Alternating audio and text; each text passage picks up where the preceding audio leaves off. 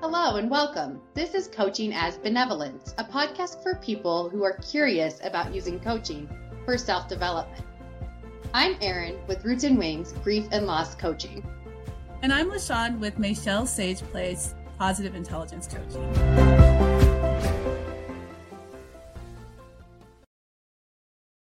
Today we're talking about good enough and getting better. Uh, better and good are sometimes problematic words, and yet they can also provide some helpful framing for where we're at in our lives, the outcomes we want to see, and helping us address our wants and needs. So maybe, L'Shawn, do you have a story of a time when good enough worked for you? Of the things that I have a tendency to do is I replay conversations in my head of what like what I could have done differently. One of the things that good enough does for me is it helps me let go of the need to replay conversations that happened in the past that I have no control over. They're done, it's done. So I say, okay, that was good enough. Like for example, I had a conversation that kind of went off the rails and I thought about well, it was good enough because I got across what I needed to get across not in the best way, but it was good enough because I did communicate what I needed to communicate. But when I think about getting better, I think about this conversation went off the rails. I go back to when it did go off the rails and I realized, oh, it was because I was really uh, concerned about my response. And rather than taking a break and asking the person to give, to let me take a break, like say, oh, I, I need a moment, I didn't do that. And so that's how the conversation went off the rails. So getting better would be for me, um, just if I have another conversation where I feel like I need time to process what's happening, I can ask. I can say, Oh, I'm really, you know, I just need a moment to just process. Then we could stay on the rails. But that's just an example. And I don't even know if that's kind of what you had in mind, Eryn, or if um, you could like fill me in. I don't know if I had much in mind, just it was curious about the question, but I agree as you were talking, a lot of the good enough to me happens in difficult conversations because there's so much pressure I put on myself with that. And the, you know, sometimes we'll replay what I was said, what I didn't say, because I do want to have intentionality behind it. And I do want it to be a way of effectively communicating the situation, my wants, my needs and, and the other needs of, of the whole outcomes for the group in relationship to the conversation. So when you were talking, I, I definitely had this response internally in my body, like, oh my goodness, yes, that feeling of how good enough relates directly to conversations. And they don't always have to be hard conversations, but there is that level of sometimes replaying the words that were said during the conversation in my own mind and wondering how I could have done better. And that can be really toxic for me in some ways because that can lead to a level of perfectionism that's just not attainable and a level of nitpicking that isn't healthy. On the other hand, it can also be helpful for me in thinking about the intentionality I do put into conversations and the presence I bring to those and uh, the the care I bring to them. So it's a, it's a challenging thing in conversations to think about good enough and and getting better. So that's where my mind went with that. Dealing with good enough in conversations is something I think it's worth exploring because it comes up for not only myself and my own relationships, but also with a lot of people that I coach or interact with in a intimate relationship. Conversations are challenging for us to consider good enough because we have a few goals in mind when we talk about conversations.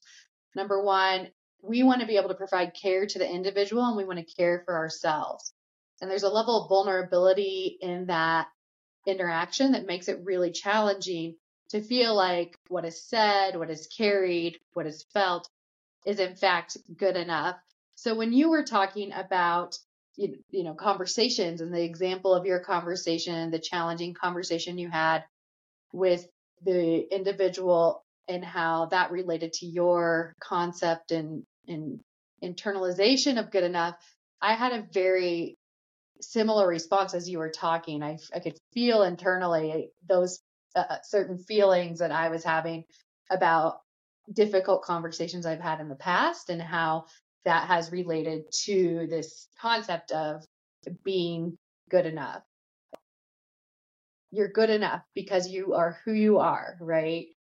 And yet, in my own life and in the people I interact with in my job and in my family and my friends, that message doesn't get internalized very well. So I'm curious what happens on a societal level that that keeps us from really feeling and understanding our own self worth and value in this idea around good enough. Um, it's a really good point, and it's one of the things that I often think about, especially when I think about um, our stories that we tell each that we tell ourselves. Like, for example, not just the stories that we say about ourselves and and our personal stories. This is who I am. This is whatever but it's the the stories that our culture tells like if you look at our fairy tales and you look at our um our movies um you know we're we're coming um close to christmas we're coming close to the holidays here and um one of the things that i think about a lot is um, rudolph the red-nosed reindeer and also other songs and and and stories about how the misfit or the character that has some kind of strange characteristic that the mainstream doesn't understand and so they reject them. And they have to go through this this journey of of being rejected. And and one of the things that i think one of the um premises of these stories is that this person this character does not have value yet. And then somehow this characteristic that they have, like for example, Rudolph the Red-Nosed Reindeer has a red nose, and that's really weird and it glows. But when there's a snowstorm that threatens Christmas and his glowing red nose saves the day, all of a sudden Rudolph has value and they sing songs about him and it's great. And I think that's an underlying message out there in our stories that in order to have value, you can't just be you.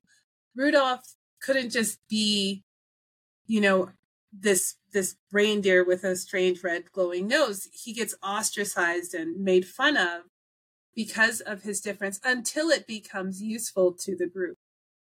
And if you think about the stories that um, we hear um, the fairy tales of people who don't fit in, they don't really have value unless they have something to contribute. It's there's very rarely a story where the characters are valued by just being. It's very rarely an experience where the person is just accepted for who they are or just, you know, um, appreciated for being. And so the good enough um, I think is a way for me of kind of it's a reminder that me being me, I don't have to do anything or say anything special. Just me being me is enough.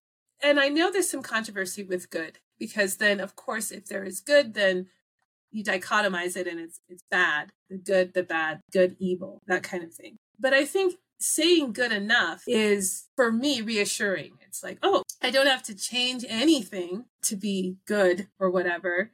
It's it's a very tricky thing there. I think that word, like you said in the beginning, it's controversial, it's it's sticky. Because if we say good, then it evokes feelings of the opposite. And it also kind of calls into the question of so what if you just say you're enough? Isn't that um, sufficient to say enough? But I think that if you grow up in a society and you have this hidden message that you have to do, you have to earn or you have to prove that you're worthy, good enough is needed because there is that hidden message that is kind of interwoven in our interactions in society, our stories. I think we need good enough because good enough counteracts the hidden story or the hidden belief, I guess, that we have to prove our worth or that we have to contribute something in order to be worth something. So I think that good enough is a way of counteracting that hidden premise uh, that we kind of grew up with if you're American. Um, I think at least in my experience, let me just speak for myself. When I say good enough and getting better, it, it reassures me I don't have to prove myself. I don't have to prove my worth. My worth is inherent. And by saying good enough, it's a way of kind of counteracting, responding to that, that hidden expectation that we have in society to be good, uh, to show that we're good. I think that at the collegiate level and even high schools, we're moving a little bit to a more passion driven and mastery uh, driven out, mastery driven outcomes, which yes are still production type that might perpetuate this message that is not necessarily always effective. And on the other hand, it's helping to kind of remove the extrinsic motivators of grades or other ways that uh, people might be extrinsically motivated to actualize their presence and gifts in the world. And I really like that it's moving a bit from that. And keeping in mind, I don't think there's anything wrong with external or extrinsic motivations unless that becomes the end goal versus the intrinsic value and worth of someone's being and their experiences and what they have to offer.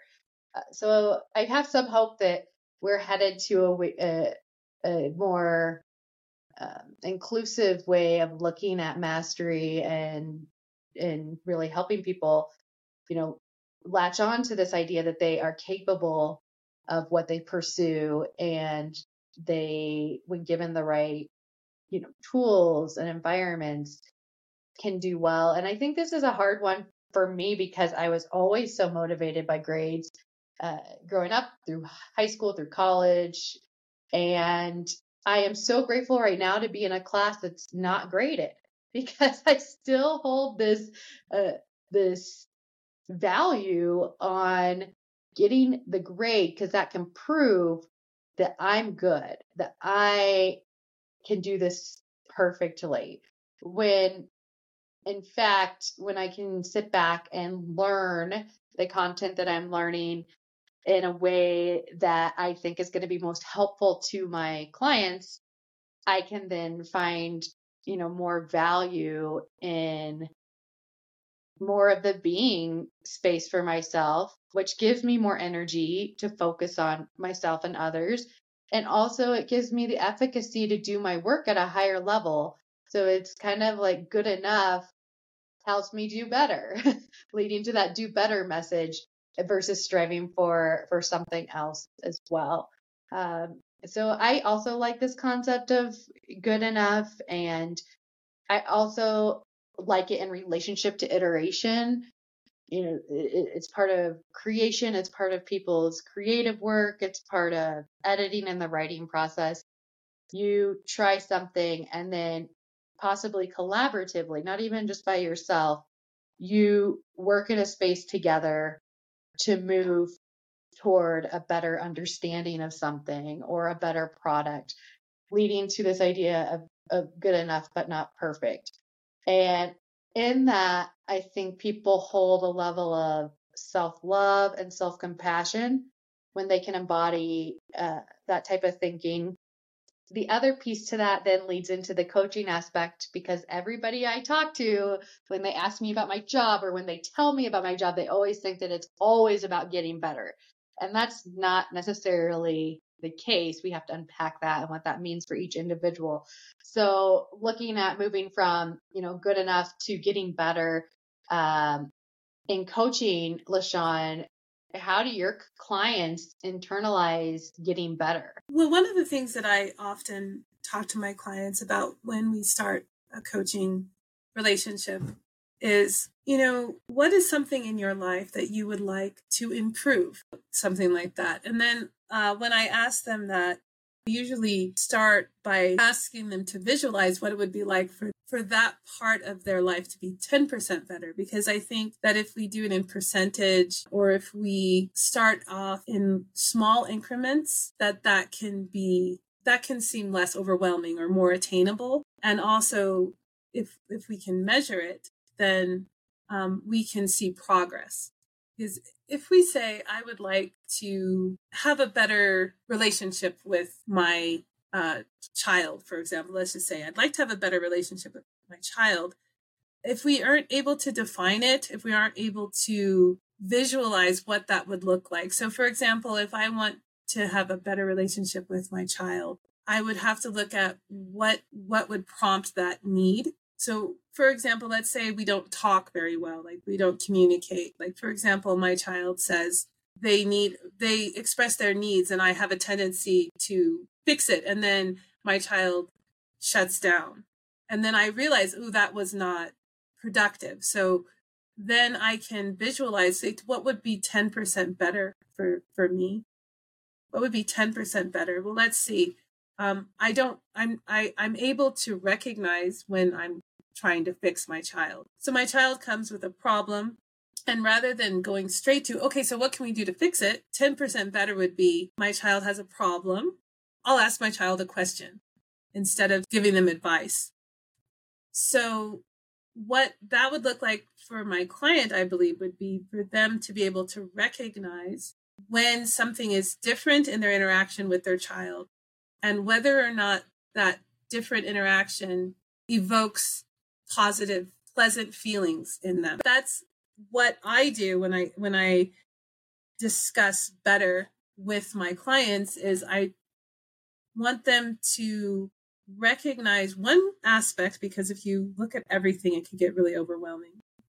One aspect of their life or of a relationship that they would like to improve. What is it about it specifically? What is it about it that they are not satisfied with? And then what would make that 10% better? What's one thing you could change in the way that you interact or in that situation that will make it 10% better? That's how I approach it in my coaching is I feel it's really important to recognize it and then to visualize what it would be for it to be more satisfying for my client. Also, you know, we don't use a lot of why in coaching and there are some moments when I think it's helpful and these can be, you know, why do you, what's the motivation behind wanting to get better or wanting the situation to get better?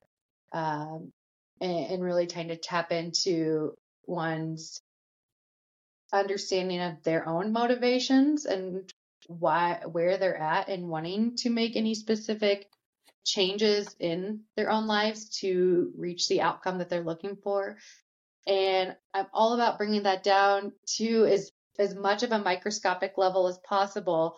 Uh, one thing that I have found, even in my own personal work outside of coaching, is is really moving those micro level changes to as much micro level as possible. So let's say I'm going to increase my running goal each month, and instead of running, you know, three miles in a week, I want to run four miles in a week that's probably a big shift, right? It, it, it sounds small and the time, the actual time commitment isn't that much, but the the shift in your way of being and your thinking and your emotions and your behaviors there's so much to to adjust there. So how can one bring that down to i might run not might i will run 3.1 miles right? That goes back to kind of your 10% piece adding in another 0.10 although I don't think that's exactly the 10% math there, but um, we, get, the picture. Um, it's good enough. So, yeah. So, so yeah, that's how I I think about it. And then what about when you don't want to get better, but you want change in your life? What does that look like? That's really interesting because I guess we need to define what better means. Because, like, if you want change, so for me, that's a very interesting question, Eryn, and I would like you to speak more about that, but for me, I it's difficult for me to think of wanting change without it being motivated by wanting improvement. So please speak more to what you mean by that because I'm I'm really curious to know where that question is coming from. Yeah, I think wanting change may not always mean wanting improvement or wanting something to get better, but I could be flawed here in my thinking and understanding of of it because sometimes when we need to see change or we want change, some of our steps are not necessarily forward. Uh, and even we have an intention of a goal or an outcome or an improvement. And the first few days as we're working toward that, we take some steps backwards. That's not necessarily improvement. And yet it's leading to a more lasting change for an individual. So I think that might have been where my mind was going is that we don't need to put so much pressure on ourselves when we do set goals or try to achieve those goals for the situation to get better or get better right away or for us to see improvement and see outcomes.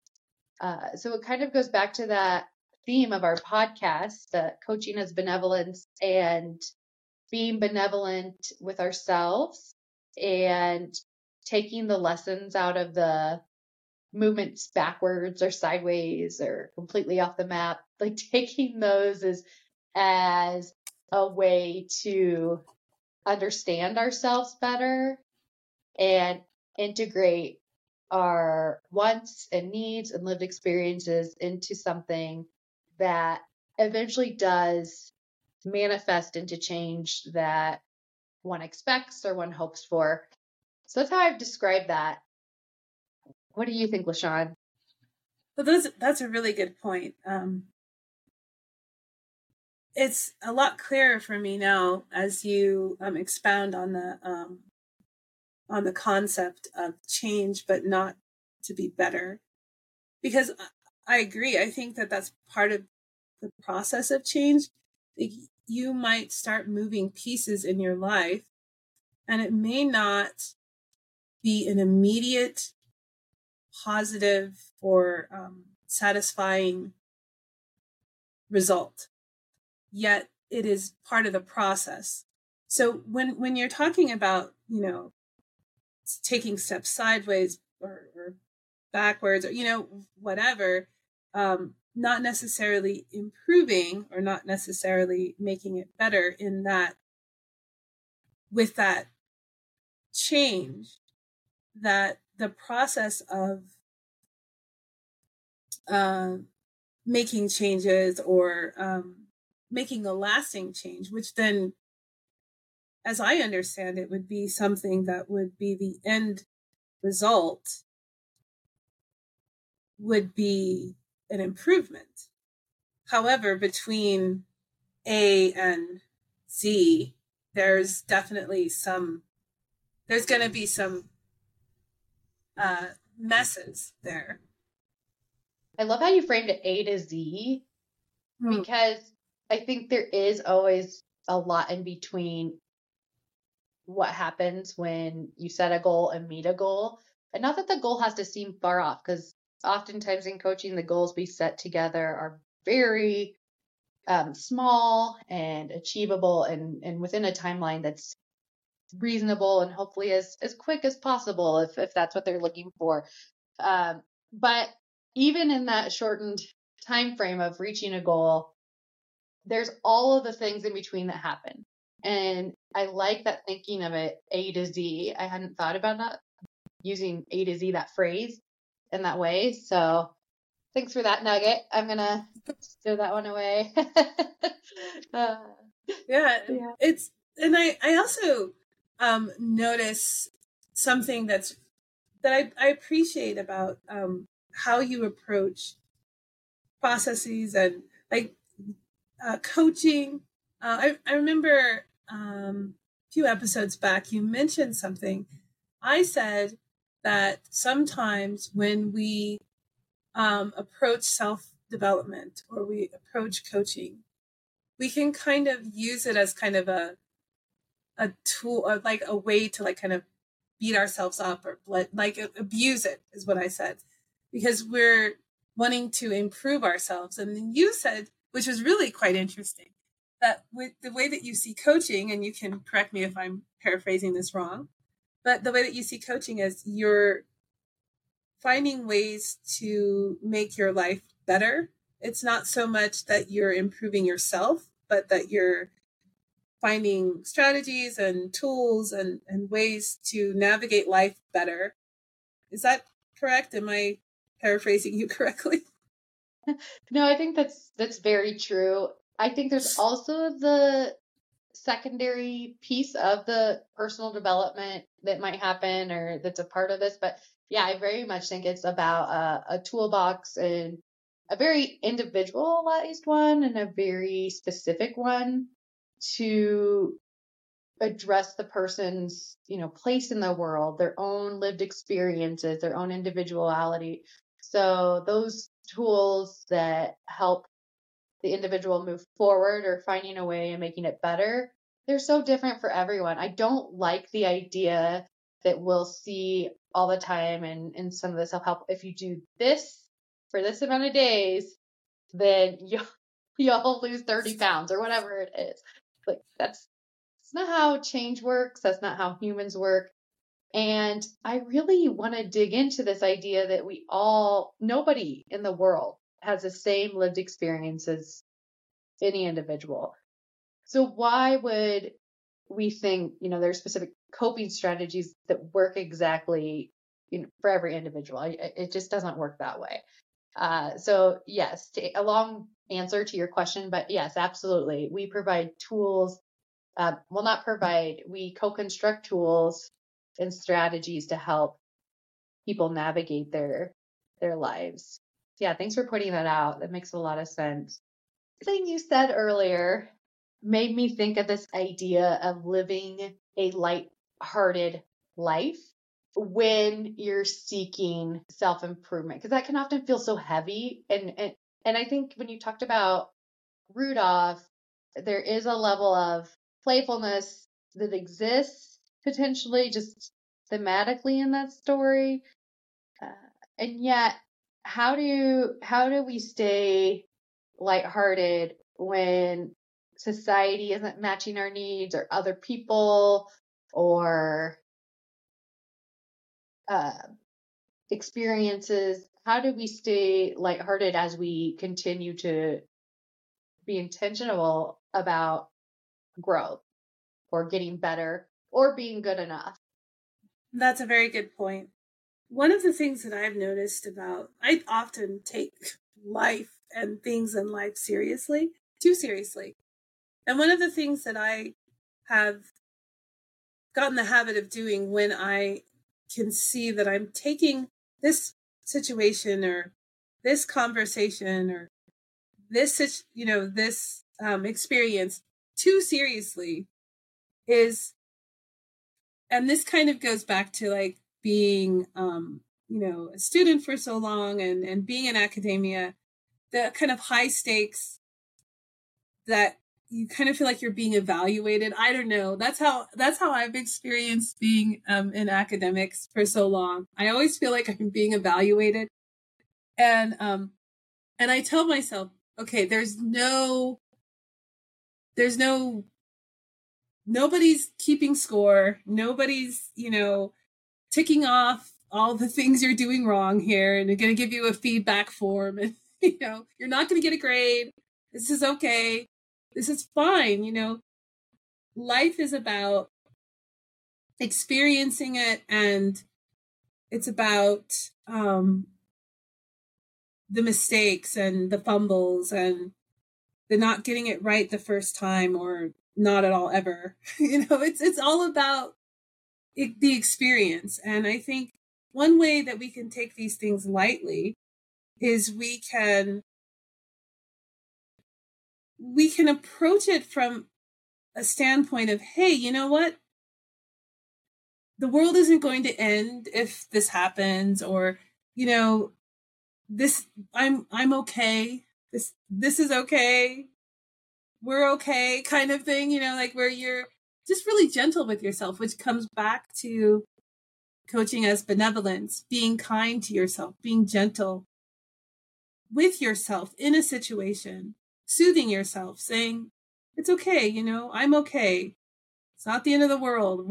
I'm going to make it. I'm still here. Excuse me. I'm still here. So it's, it's the, it's the idea that, you know, I'm still here. I'm going to make it. No, no worries. This isn't, this isn't a test. this isn't a test. you know, that kind of thing. Those are the things that I tell myself when I feel like I'm taking things too seriously. Um, and that's the way that I take things lightly. How about you, Eryn? How do you take things lightly? I so I tend to have a fairly positive outlook on life, like with the Clifton Strengths Assessment. Positivity is in my top five, and yet I really struggle with taking things lightly. So that's a real like the difference between positivity and taking things lightly. That I could use a lesson in taking things lightly. Although I will say, uh, I, that is something that has improved with age, whether that's experience or intentionality or mix of things or therapy or all the things. Uh, but I think part of it is being able to process my thoughts aloud, being able to integrate running into my life allows me to feel more grounded in my experiences and, and allows me to be more helpful to others and, and helpful to myself and those as well. I always like humor. Last night, uh, Matt, he's my husband, he and I watched a little bit of a stand up comic on Netflix. And we always joke because my four year old is such a comedian. She was born to be a comedian. Um, but there's this comedian that looks a lot like her. And we're like, that's what she's going to look like when she's adult, maybe. Um, and we always enjoy having fun with watching that, those types of programming. And I think that helps me take things more lightly because I actually laugh. And laughter is, you know, a very good tool sometimes. I will say there have been moments in my lives where I've been com- in my life where I've been completely stuck and depressed and unable to help myself move forward. And so another piece is recognizing and holding those spaces and those people very gently when they, when they're in those places in society uh, and and allowing them to have the smallest of small wins, whether that's a shower or, you know, something else. So it's on such a spectrum with where I'm at in my life, uh, what's going on in my life. And I think it could be a good tool to use consistently as a proactive strategy in my own life looking at what are some tangible things I do to take things lightly every few days or once a week. And yeah, I think I, I think for me to go back to the humor piece, uh, that, so that's definitely a strategy for me. The running I mentioned and then connecting with other people. Um, I think those are keys for me in how I take things lightly. So yeah, it kind of leads into a little bit of a coaching nugget there. I guess yeah. we can move into that space. If that sounds okay. Do you have anything else you want to add before we do that? No, I mean, I would say that um, that sounds like a really good segue into the co- coaching nugget because, um, it, you know, just the three, it's interesting. You, you often do it in threes. the three things that you just mentioned that you do. Three's good. Three's three's good. Um yeah, I think it would be really good to move into a coaching nugget. And if you have a coaching nugget in in mind, I will invite you to share with our listeners your coaching nugget because I still need to think about mine. okay, so you're so right. I like to do things in threes. That's so funny. um yeah, I think I'll just stick with the concept of how I stay light, or I often use the word buoyant through making changes in my own life and and managing those difficulties in my own life. And those three that I mentioned were humor, relationships. What was the third one, L'Shawn? humor. Um, I did the connection, connecting with others. what was the other one? Yeah, it was humor, relationships, and there was one more. Um, Oh, yes. So humor, relationships, and then for me, it's the grounding things such as running. Oh, uh, right, running. Those are my yeah. three. Yes. Um, I I'm humor is my go-to too because I was like really taking life way too seriously, uh, and I just listened to um a bunch of comedy on YouTube, um, just you know stuff that like immediately makes you laugh. Uh, I would say, like, my coaching nugget would be to kind of go with our whole theme and coaching as benevolence, being kind, uh, and finding ways to be kind to yourself. And one of the things that um, has been a game changer for me uh, that came when um, I adopted uh, positive intelligence coaching into my practice.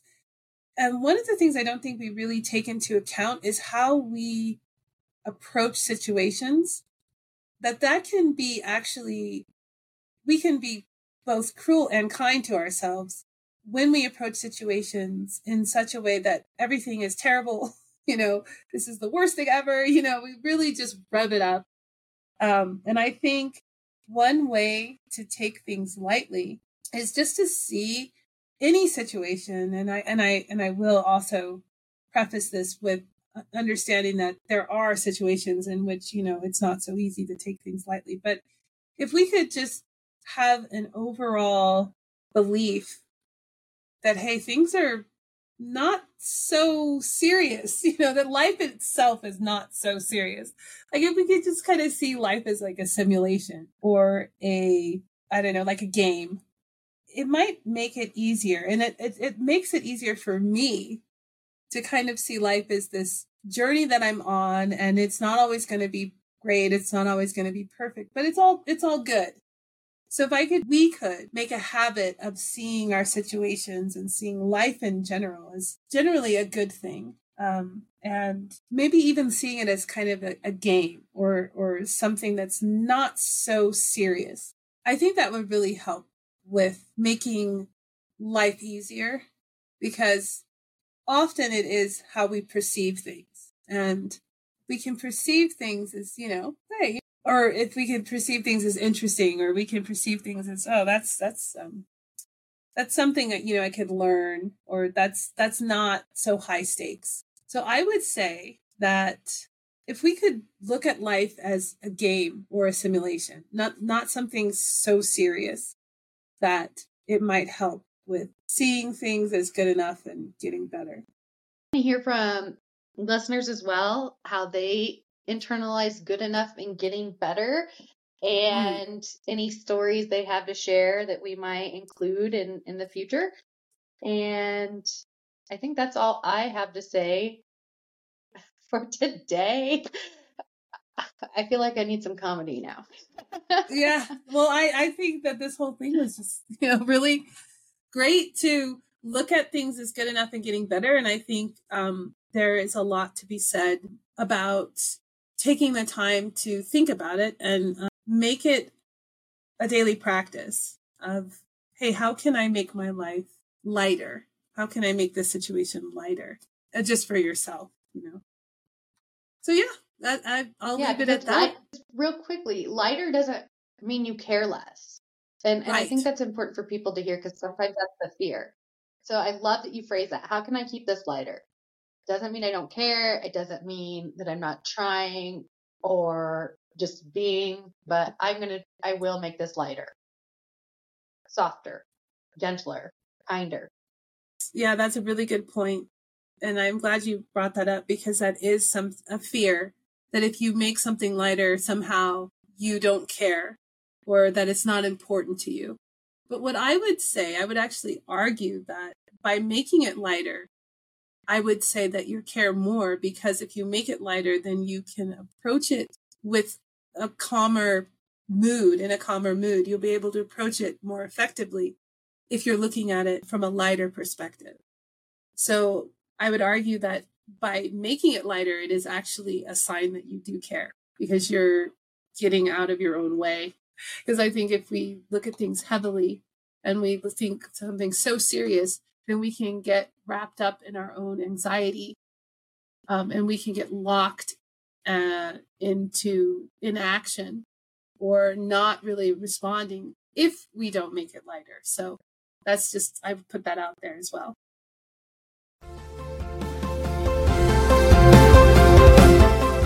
Thanks for joining us for Coaching as Benevolence. I'm L'Shawn with Michelle Sage Place, Positive Intelligence Coaching. And I'm Eryn with Roots and Wings, Grief and Loss Coaching. Have a benevolent day.